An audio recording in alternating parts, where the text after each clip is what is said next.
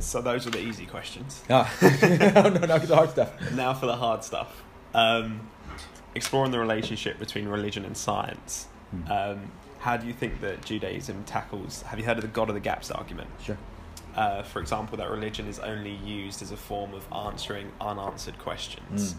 Uh, what do you think? What would be your response to someone who is a complete atheist and says, "Look, throughout the years, religion's just been there to answer these questions which we don't know beforehand, whatever why the sun rises or Where the uh, universe comes from. where the universe comes from." What would be your response? Well, I mean, I, listen. At some level, atheism is another type of religion.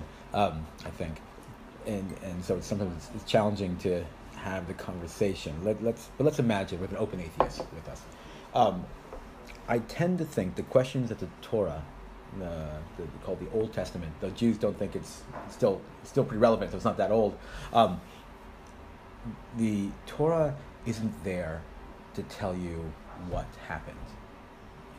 It's there to tell you more of the meaning behind, the why it's happening. So, the world of science is a world of what?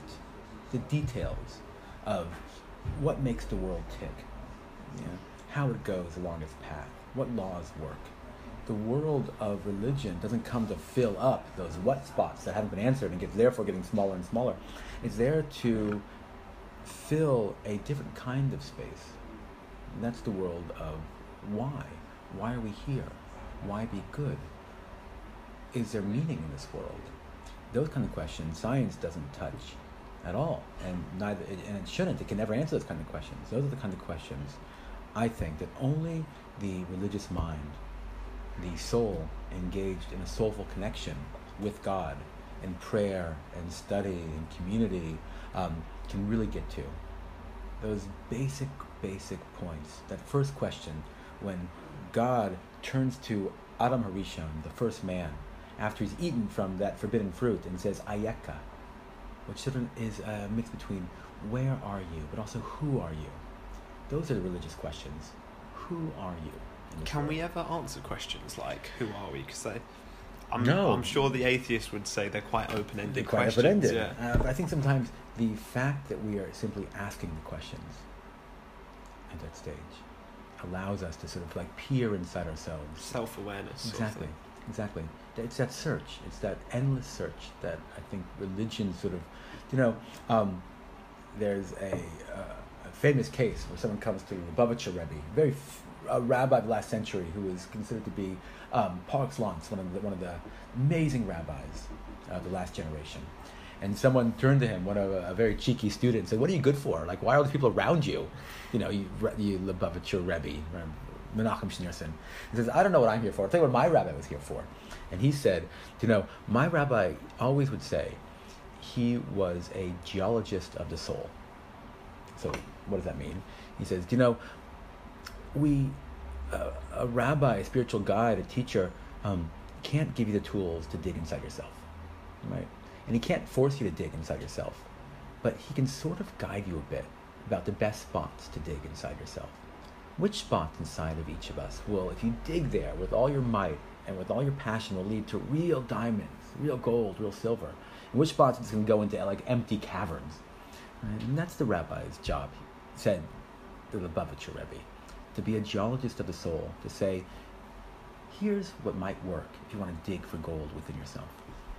It must be really rewarding seeing someone see that self-awareness and seeing what they can become because they know more about themselves. Yeah, but it's a constant journey, isn't it? I mean, Constant journey. And going back to uh, issue with mental health, I think that having self-awareness also uh, you get self-worth from that. Exactly. Um, so I think that's a way that religion can really help uh, with mental illness. Going back to the contemporary issues question. Um, so, have you had have you encountered any difficulties um, practicing your religion? Um, so I'm originally from America. Yeah. Um, been living uh, for about five, six years in Israel to do my rabbinical training, and now for the last ten years in the UK. Um, and throughout that whole time, sure, I've suffered a few verbal attacks. Um, people yelling at me, you know, in the streets of London, uh, some other. But beyond that, I haven't personally experienced any direct, I would say, real threats to Judaism. I realize they're out there, um, and you know, maybe we'll get on this in a bit about the issue of anti-Semitism, specifically in the Labour Party. Um, but on the personal level, um, doing the interfaith work that we do here, we go pretty much everywhere. Everywhere from you know Bradford in the north to you know Birmingham and Walsall and all these places where people say, "Oh, stay, those are no-go zones."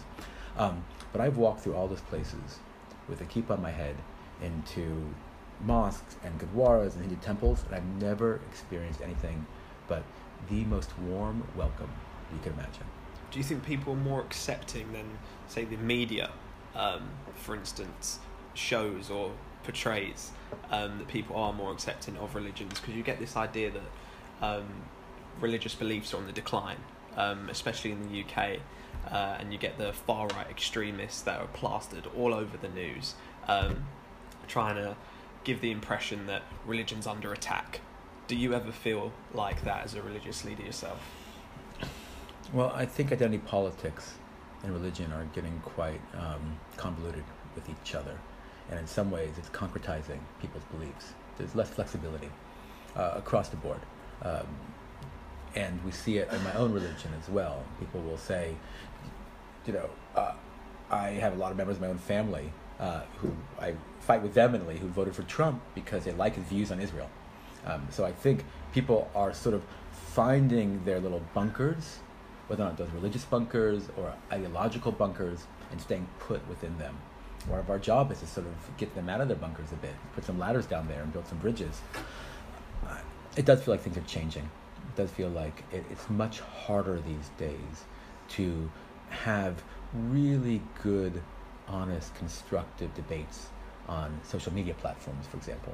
The Gaza war was a perfect case where people who I would watch across, you know, Jews and Muslims who'd been friends for years, the Gaza war hit, and they were saying the most atrocious things to each other.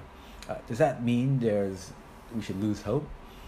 No, it just means that our work is harder, uh, more challenging, and uh, perhaps we have to find those places in real time because social media is it's so easy when you can't see the face of the other person to say things about them.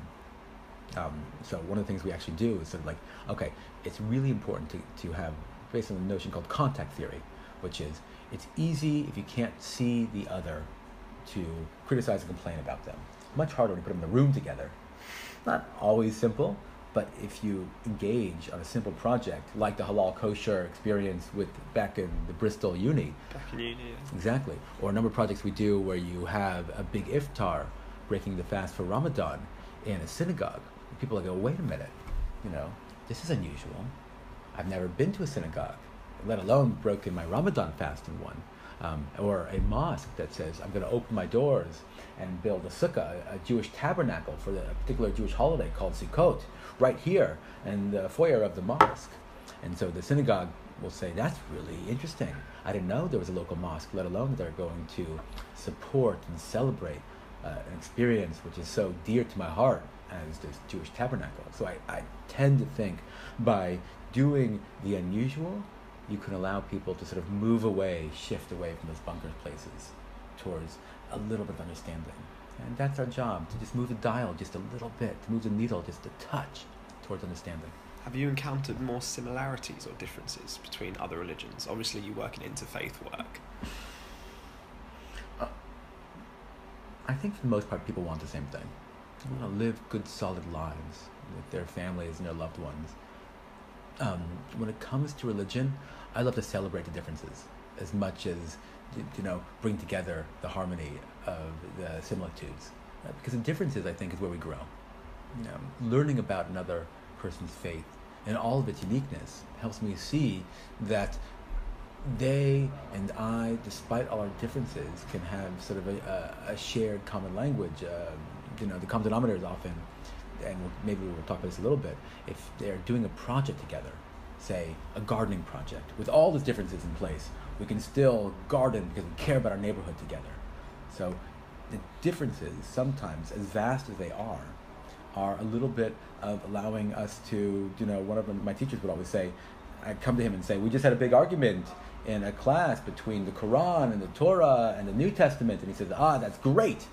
Because sometimes it's good just to refine the dialogue around what we disagree with, as well as find things we agree with. Great, great. So, talking about social media, um, this wasn't a question on the briefing, so I don't want to catch no, no, uh, Go talking about it. social media, how often do you use modern forms of communication to spread the message of Judaism? Um, well, for the most part, um, we Judaism isn't a proselytizing religion. Um, it's, in fact, as a religion, it is a good question whether or not Judaism is a religion. For example, people can say, "I don't believe in God. I don't do anything Jewish," but they consider themselves to be good Jews, right? which is a bit of a More of a way of life. it's, but it, what does that mean? They're not What doing. They're not doing yeah? anything. They're walking around. There's nothing that distinguishes them as, as doing Jewish stuff. Yet they still consider themselves to be Jewish. Um, I think one of my favorite definitions is by a rabbi called Adin Steinsaltz, and he says the best definition for Judaism is a little bit like a family, right? um, where you are either born into it or sort of, you know, can in Judaism you can be born into Judaism or you can convert and, be, and become Jewish that method. Um, but because it's not a proselytizing religion per se, I find that most of my social media engagement isn't about pushing a Jewish agenda of any sort. It's more celebrating um, people of faith doing good work together. And that's usually what you know I'll do on Twitter and Facebook. Fantastic. Um, so going to what the Torah and what the Jewish religion really believes in controversial issues such as homosexuality and abortion, um, what would you say as a faith leader to someone who was, for instance, a practicing Jew who might be a homosexual or may want to have an abortion? Mm, Um, so two really tough questions. Uh, I'm glad they came up. Um, let's deal with them, unpack them each uh, bit by bit. Let's deal with the one. Uh, oh, both of them are both complicated. Abortion first. Um, every life in Judaism is sacred. Every soul is sacred, even in utero, it's sacred. Um, but the life of the mother takes precedence over the life of the fetus. Now, this can be interpreted on the minimal level as health issues. So, if the health of the mother is going to be endangered because of the fetus, then it's okay to abort. Um, many rabbis, especially nowadays, will say it doesn't just mean physical health, it also means emotional health. So, if a mother says, emotionally, I'll be in danger if I have this child, then most rabbis will give permission for abortions up until very late stages.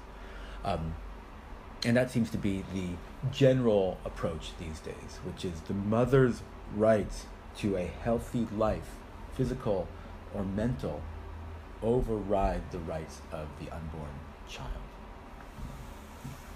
Good so far? Good so okay. far. Um, there's much more to it. That's the basics. Yeah. Now let's get to the next issue, which I'm still struggling with the issue of homosexuality. Now, it's really clear we have a verse right out of Vayikra Leviticus, chapter 17, and you can't get around that verse very easily. Yeah. It says that male homosexuality is toeva, is a, is, a, is a total disgrace to the concept of what it is to be Jewish. Um, um, and, and there's many ways of interpreting that word toeva one way of interpreting it is that when the Torah was talking in Leviticus about the concept of male homosexuality, by the way, female homosexuality isn't mentioned that much. It's considered not to be that much of an issue. So people will say, based on that concept, that what's really going on here is the Torah was written in a time where sexuality wasn't about love especially between two men, it was about a kind of negative relationship, usually between an older man having power over a younger man and using sex to show some level of control. Authority. Exactly. Yeah. And so that law wasn't about two people in a loving relationship. That law was to protect people from being in unhealthy relationships that were not about love and not about you know real engagement and partnering was about disempowered younger people with older older men How easy do you think it is for people to take uh, religious scriptures such as the Torah too literally? well for the torah's great benefit or the rabbinical benefit um, they're always having a um, there's always commentary is key in Judaism, right? You can never read the text on its own. There's always, you know, it doesn't. It says in the beginning, first line of Genesis, Bereshit bara Elohim. In the beginning, God created the heavens and earth. And like you open up a Torah, as I will read it in my rabbinical, you know, class, and there are six, seven commentaries in the book, and they're all arguing with each other. Right? There's a constant sense of you can't read the letter as it is. The letter is exploding again and again. The commentary and argument. It's a comment. It's an idea called machloket. Uh, it's worth going into really briefly. Then we can get back into the, difficult issue of homosexuality. There's a, there's two words in Hebrew for argument. One is a word called vikuach. Vikuach is your basic argument. It comes to the word for proof. Proof means one person has more proof than the other. One person wins the argument. One person loses the argument. That's called a vikuach. That's a normal kind of argumentative, you know, winner loser take all. There's another word in Hebrew specifically for argument. The rabbis use constantly called machloket, and um, I'll do a quick little Hebrew lesson in the middle of our podcast here. Inside machloket is um, Hebrew is based on root words, three-letter root words. Um, a word called helek is inside that bigger word machloket. That root word, helek, means a portion, a piece. So what does this mean to say there's portions, there's pieces inside every argument? Um, so one of my rabbis would say, when you are arguing on the machloket level, one should see oneself as having only one piece, one portion of a bigger truth. And that unless another person enters into dialogue, argument, machloket with you, they bring their piece, their portion, until you see their side and really pull them together, integrate those two, one can't have a fuller picture. One can't get to the whole. That kind of argument is what the rabbis are constantly looking for. And they take the text and say the text has to live within the energy, the engine of machloket. There's no one right way to interpret the text. There's no one right way to interpret revelation that happened at Sinai. You know, they say everyone heard on the mountaintop at Sinai from God. Each one heard their own Torah, uniquely suited for them, through their own ears, through their own, you know, eyes. And by only by joining everyone's piece and portion together do you get to a whole. So if I say, ah, look at me, I can read this text, it says this, I'm missing everyone else's interpretation, which is so vital to the deeper understanding of what God meant. To get to what God means, you need every other and listening to them and really arguing with them to find that piece that's Can- bigger than that. Can you ever get to the end where you actually know, or is this is quite a hard question, but you actually know what God means in I in don't these think you can. You can never get to there. No, because everyone has their own piece, and each generation has more pieces, and each person has their own story. Um, and until who can hear everyone's voice? Well, I think you've answered the next question that I was going to ask you. But how does Judaism adapt um, to modern demands? A lot of people call religion and faith outdated, or these scriptures that they need to Yeah. adapt because they were written thousands of years ago. Um, what would you say to them? I know you've sort of answered it in the last question. But So uh, it's a good point to raise here, which is I'm an, uh, was trained in an Orthodox tradition. Um, there's other elements inside Judaism. There's Reform, there's Conservative. So do you know that that saying, we have two Jews in the room, you have three opinions, right? So um, you'll constantly get a variety of views about that very question. Reform, Conservative movement will say, you know, what was done in the past is great, we are we're taking that and moving on, right? And adding modernity to the mix because you know issues of homosexuality, the Torah didn't wasn't able to deal with those questions the way that we can. We have new insights. A more orthodox tradition will say, no, no, no. If you go too far from your roots, then how can the tree really grow? I like to think that um, what at least for myself, um, my community, one has to start with the foundation that's been built by our ancestors, by our tradition. One can build new levels, new floors on top of that foundation. But woe to one who truly steps away from the foundation because there's a long drop down to the down to the ground. Um, so that's the struggle. You know, it says that Jacob was wrestling with an angel. I think that's the wrestling match. How much, when it comes to issues like the ones about, you know, really loving homosexual marriages, am I going to say this represents something brand new? That I therefore have to create new rooms and new floors in my Jewish experience for? How much do I say, no, I'm going to go back to my foundations? That's a wrestling match. In fact, the word Israel, which is what Jacob was named after that wrestling match, is what it is, I think, to be Jewish, to be Israel means to be constantly wrestling with those kinds of questions. Israel means to wrestle with God, to wrestle with man, human beings. At our best, that's who we are. We're wrestlers with this tradition. So how do you come up with the answers of whether you should accept homosexuality or abortion? If you keep wrestling, you keep debating, and you can't get to that answer. Right, and there's like there's a, there's a great um. Okay, so I'll tell you um, uh, there's a, a concept in Judaism called shivim panim laTorah, in Hebrew. There's seventy faces, seventy ways of interpreting every verse, every line, every word of the Torah. 70, it's a lot. There's varied ways of interpretation. So I once went to my rabbi, and all the class in the rabbinical seminary, the yeshiva, was stuck with this particular section. And I went to him and said, I think I got the answer. I was a first year student. I had a lot of chutzpah, a lot of, uh, I, was a, I was a little bit full of too much pride in myself. Um, so I went to him and I said, I think I got the answer. And I laid it all out. It's here, it's this. He looked at me and he said, he says, um, that's incorrect. That's not right. And I was like, well, you know, teacher, rabbi, you told me shivim panim, there's 70 faces to the Torah. And he nodded and said, I know I told you that, Natan, but what you just told me, that wasn't one of the 70. Just so, yes, there's a lot of interpretations. There's also a vessel that holds those interpretations. There's a limit to the interpretive method.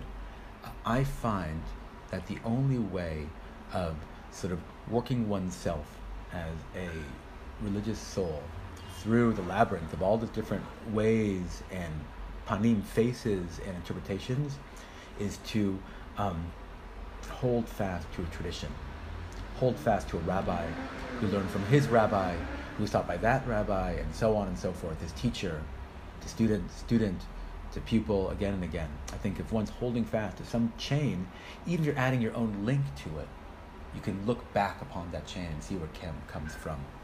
I think that's key. Um, my last question: If there was something you could change in classical Judaism, Ooh. what would it be? One thing, huh? One thing.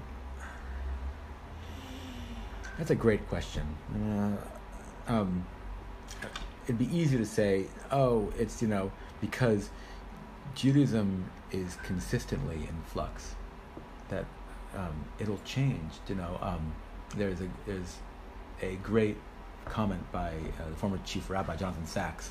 Uh, we with rabbis and asked him um, this big question like, who is a Jew? Uh, you know, how do you who is a Jew can be Jew? And he says, you know, you can be de- you can define yourself as Jewish if your grandchildren remain Jewish. so if you're teaching them a world that makes sense into the future, so allowing them to be really flexible, open to we don't know what Judaism will look like you know, the next generation. It'll probably be unrecognizable. My grandchildren's Judaism might look really different than my own. Um, and I want to embrace that. If I would change one thing, one thing in particular, what would I change? I feel like you love the flexibility about I, it. Yeah. So I feel like you've answered all question, of that. Um, yeah. If I had to choose one, though, yeah, it'd be um, women rabbis. Okay. Women rabbis. I think it's time, and it's actually starting. So I'm not the first person by a long shot, to, and even in the Orthodox world, to come up with this concept, which is in there is a need to embrace the voice of women.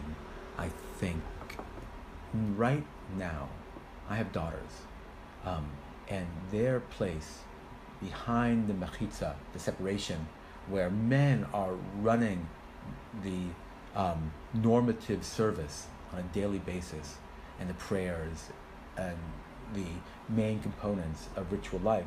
And the women are behind a curtain or some sort of called a a separation. I like separation. I think it's good to have places where men have a place where they can be in touch with other men. I think it leads to a certain comfort and openness uh, and trust. I like the place where women feel they can have a place of trust. So I don't want to separate, to let go of separation entirely.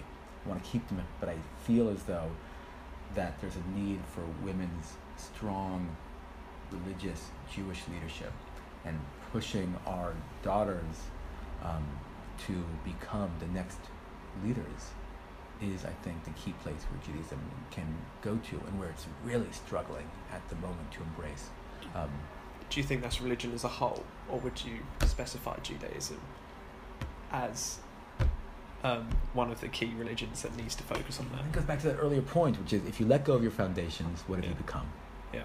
Um, but if you steadfastly hold on to your foundations, no matter what, then how can you ever grow? Um, and that's part of the issue. Roots and wings. You know, how do we keep ourselves really rooted but allow ourselves to fly at the same time? Uh, and that somewhere in that murky middle, that that space, I think, is um, where we need to find not only our understanding of Judaism, but as well our understanding of the other. You know, where can I be flexible? Where can I hear them without losing myself? Those kind of questions, I think, are going to be key going forward into a world where people feel entirely that they are sort of hankering down into deeper and deeper inflexibility. You know, where can I grow without losing my sense of self? I have to ask you this question. Of course. Um, talking about labour and anti-Semitism that you mentioned earlier, um, what thoughts do you have about that sort of um, row with Labour and anti-Semitism, Jeremy Corbyn, and do you think that um, your religion requires you not to vote for Labour or to stay away from that party, vote for Conservative or other parties as opposed to Labour? Gosh. Um, so, you know, I haven't quite let go of the my family tradition, which is, you know, socialist, Marxist. I was actually raised on a sprout a sprout farm in Berkeley, California. You know, as hippie as you can get, as, you know, as socialist as you could get. Um, and it's, I think, deeply embedded in my own sense of justice around uh, the poor, um, around the environment, that we support and give voice to the voiceless. And I think the Labour Party does that quite well. When it comes to anti-Semitism, it's an issue that I've personally, you know, seen and and you know a lot of people in my own congregation will come back and say, if Corbyn wins the next election, we're on the first plane to Israel. We're out of this country. This country can't have Corbyn as prime minister. Um, now that's quite drastic, but it seems to be a growing sentiment. Um, I think a lot of it is going back to a lot of what we talked about today. There's a lack of dialogue, you know, um, especially around those around the current labor leadership. I don't know if they're able to really engage with the Jewish community at face value. By the same token, I think some of the larger Jewish institutions uh, have set themselves on a crash course and uh, no exit strategy with Corbyn and his team until there simply isn't much room to discuss the deep issue. And the deep issue, I don't think, is Corbyn hating Jews. I think it's more Israel Palestine and that dialogue. I think what would help is finding those, uh, we used the concept before, still small voices, called to B'madaka. Elijah, the prophet, comes and says, you know, there's God's not in the flame, and He's not in the thunder, and He's not in all the noise and all the politics. I, Elijah didn't say that, I just added that thing. um, he says, God's not in the big political stuff. He's in the small conversations, the still small voice. We're lacking that.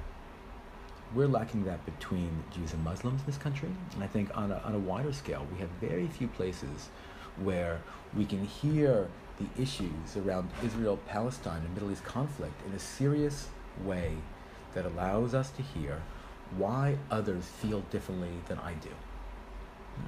Twitter is a bad platform because I only get to, I only get to share what I think, not hear what others think. Learning and finding the real life, small scale platforms for those conversations, I think would trickle down into the deeper labor stuff because I think the issues of labor aren't issues of anti Semitism, they're issues of anti Zionism. What does, Is it- what does that mean? Um, that the left has for a long time seen the plight of the Palestinian people as one of its core values. Um, and for many people, myself included, I'm also an Israeli citizen, uh, that often feels quite like a, um, a place where I'm not allowed to enter and to have my voice heard. And I would love to see the Labour Party and others opening up those doors, even if we're going to disagree adamantly afterwards, or we can have real conversations about why I feel like I do about Israel, why they feel that they feel about the Palestinian plight, to hear each other's stories in a way that could be constructive.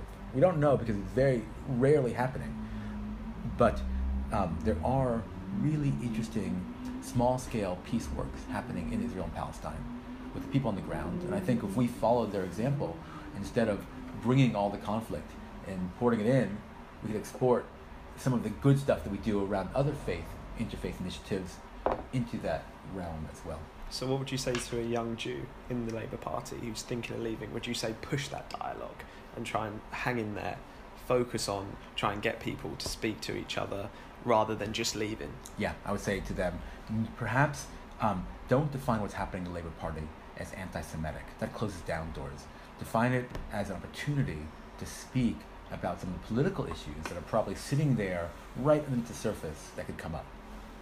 Thank you, Nathan. Um, Thank you very much, Jeeves.